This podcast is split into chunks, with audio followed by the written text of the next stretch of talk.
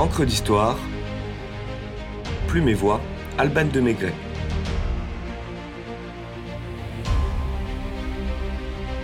Arsène Lupin versus Maurice Leblanc.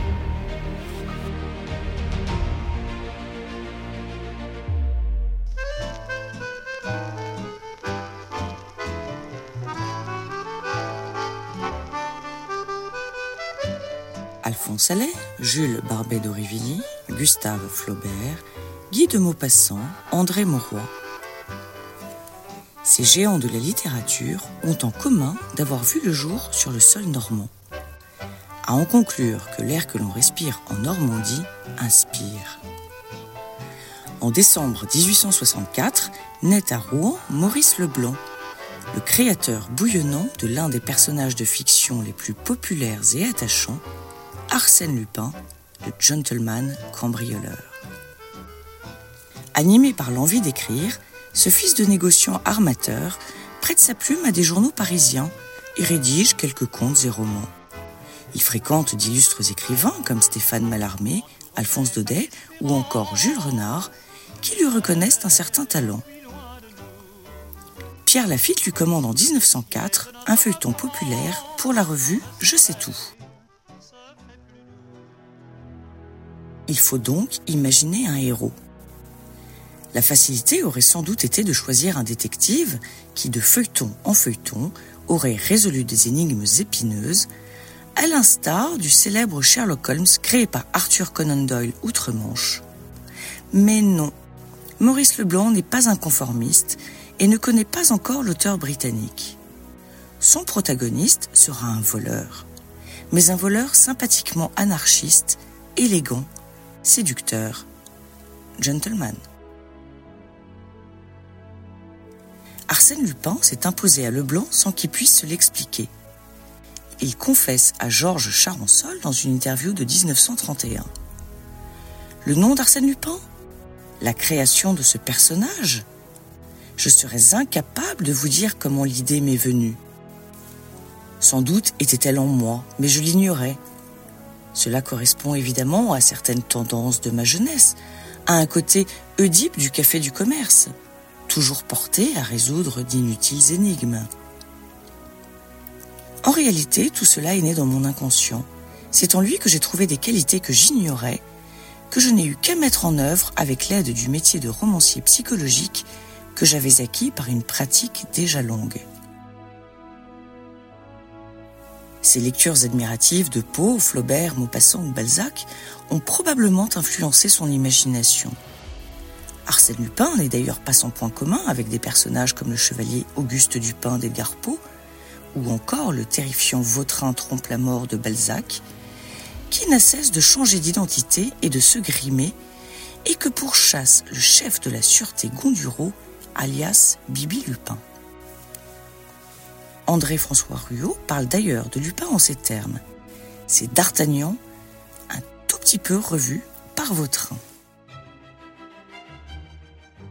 La première aventure d'Arsène paraît en 1905 sous le titre L'arrestation d'Arsène Lupin et convainc autant les lecteurs que l'éditeur qui réclame à Maurice Leblanc d'autres épisodes.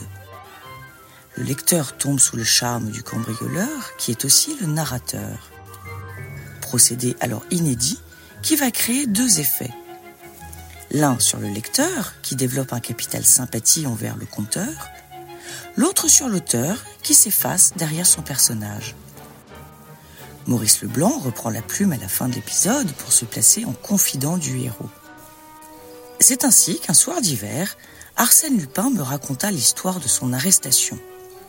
Le hasard d'incidents dont j'écrirai quelques jours le récit avait noué entre nous des liens, dirais-je, d'amitié.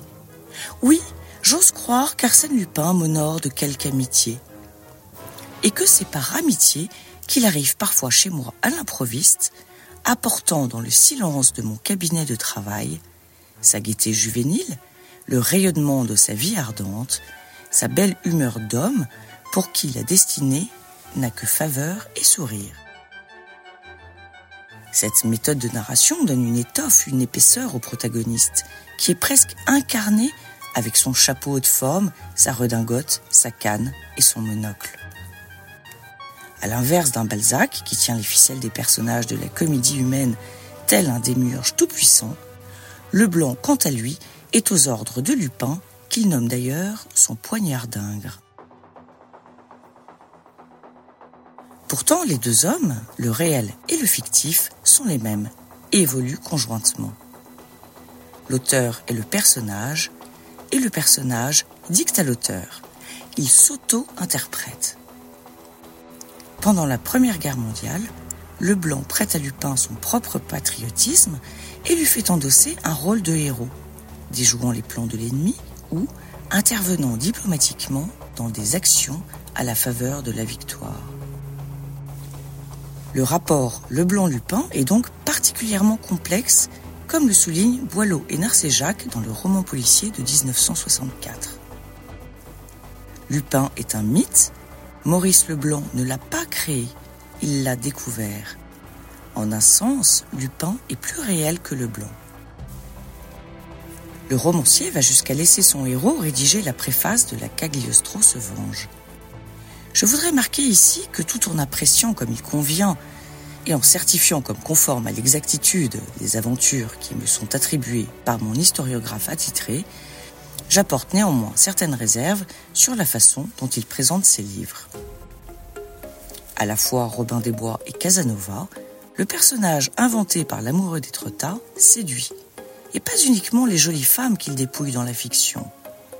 C'est un voleur, certes, mais pas un criminel l'impertinente effronterie, l'insolent panache avec lesquels ils dérobent leurs biens aux riches bourgeois de la belle époque, transforment l'acte de voler en un art magistral. Et lorsqu'il est distribué aux pauvres, il passe pour le défenseur de la veuve et l'orphelin. L'audace, son créateur n'en manque pas. Il en fallait plus qu'un soupçon pour écrire Arsène Lupin contre Herlock Sholmès, qui a d'ailleurs éveillé la colère de Conan Doyle. Esthète raffiné, dandy instruit par des études de droit, de médecine, de grec, de latin, d'art martial, Lupin détient plus d'une corde à son arc. Insaisissable avec ses multiples apparences et ses cinquante pseudonymes, il a pourtant sa propre vie.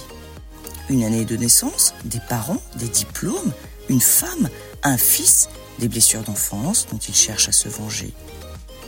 À tel point que nombre d'écrivains ont entrepris de rédiger la biographie du pourtant fictif Arsène Lupin. Maurice Leblanc, maître du roman populaire, peut être classé au rang des écrivains pour le volet Arsène Lupin, qui compte 17 romans, 39 nouvelles et 5 pièces de théâtre.